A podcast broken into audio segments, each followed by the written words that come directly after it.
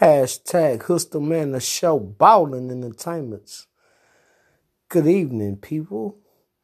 Well, I was just online and I was strolling and looking at different things and looking at this and looking at this. And I strolled up on this post where it said Memphis Bleek doesn't have no problem with his artists doing songs with Tekashi Six Nine.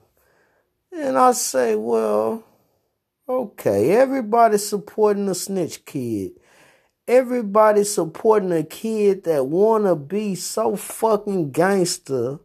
And then when the shit hit the fan, he tell on everybody. And the whole industry is embracing him. Really like like this is some real shit. Like this is what goes on when you pretend to be street. No, that don't what that ain't what goes on. Anybody that pretend that's not real should be xed out. I mean, come on, man. You gotta be authentic in the game. You gotta be real. That just lets me know that Memphis Bleek, Jay Z, all these black guys with a little success came out with gangster music they was really like fake rappers.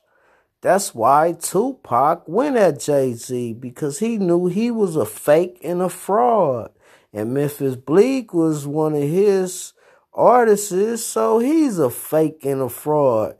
The whole industry is full of fakes and frauds. Pretenders, you black people better wake up. You letting these people make you look like an asshole. Why would you support anything that's not real? Be true to yourself first, and then you can be true to others. Until next time, peace.